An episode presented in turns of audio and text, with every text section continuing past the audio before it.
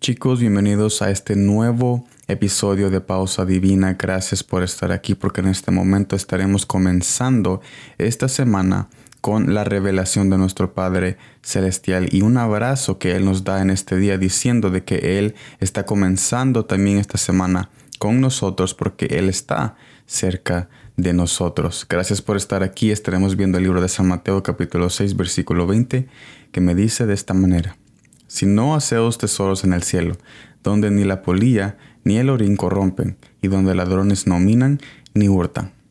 Si ponemos nuestro corazón en las cosas terrenales, entonces sufrimos. Pero ¿será que esto significa no estar agradecido? De ninguna manera. Mi problema es que yo soy fácil de poner mi corazón en las cosas que yo obtengo aquí en la tierra. Al hacer esto después veo que caigo en un estado de abandonamiento. La razón es porque las cosas siempre se corrompen con el tiempo. Entonces, si el corazón está en las cosas que se corrompen, también nuestro corazón se corromperá. Después vemos que viene la depresión y la glotonería. Cuando hablo de glotonería en este aspecto estoy hablando de que queremos más y más y más porque no nos llenamos con lo poco.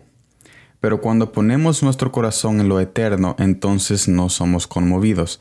Vienen vientos que nos pueden quitar todo, pero nosotros sabemos que lo tenemos ya todo en Jesucristo.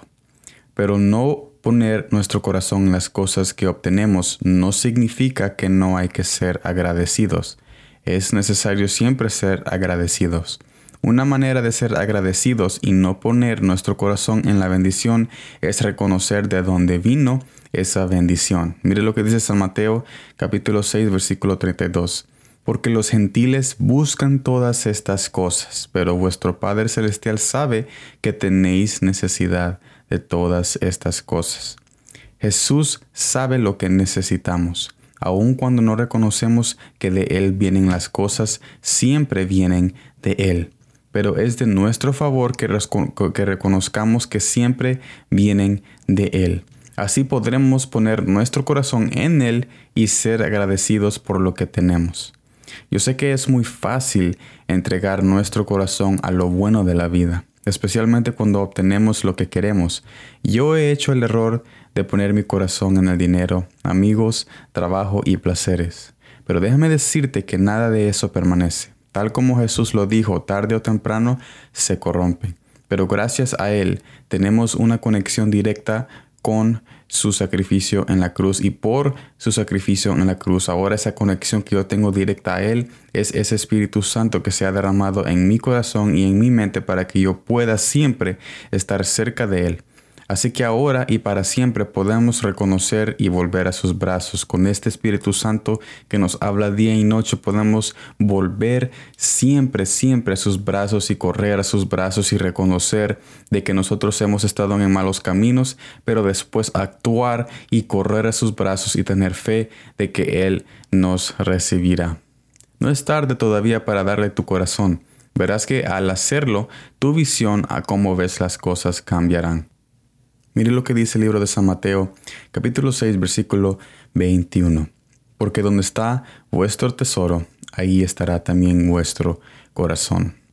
Yo te invito a que durante el resto de esta semana y durante el resto de este día, en vez de poner tu corazón en cosas que más después te dejarán abandonado, pon tu corazón en aquel que permanece cerca de ti, porque su presencia, su reino y su amor nunca se corrompen. Y cuando tú estás en sus manos, nadie y nadie te puede robar de donde tú has puesto tu corazón, que es en su abrazo y en su poder y en su fortaleza y en su promesa. Así que yo te invito que es tiempo de, en vez de poner tu corazón en el día, en el trabajo, en tu esposa, en tu escuela, en tus planes, en tus visiones, es tiempo es tiempo de sernos dignos de su amor, poniendo nuestro corazón en Él y solamente en Él, y derramando y rindiendo todo lo que nosotros somos en su presencia para que Él pueda llenar nuestra vida con su poder, fortaleza, amor,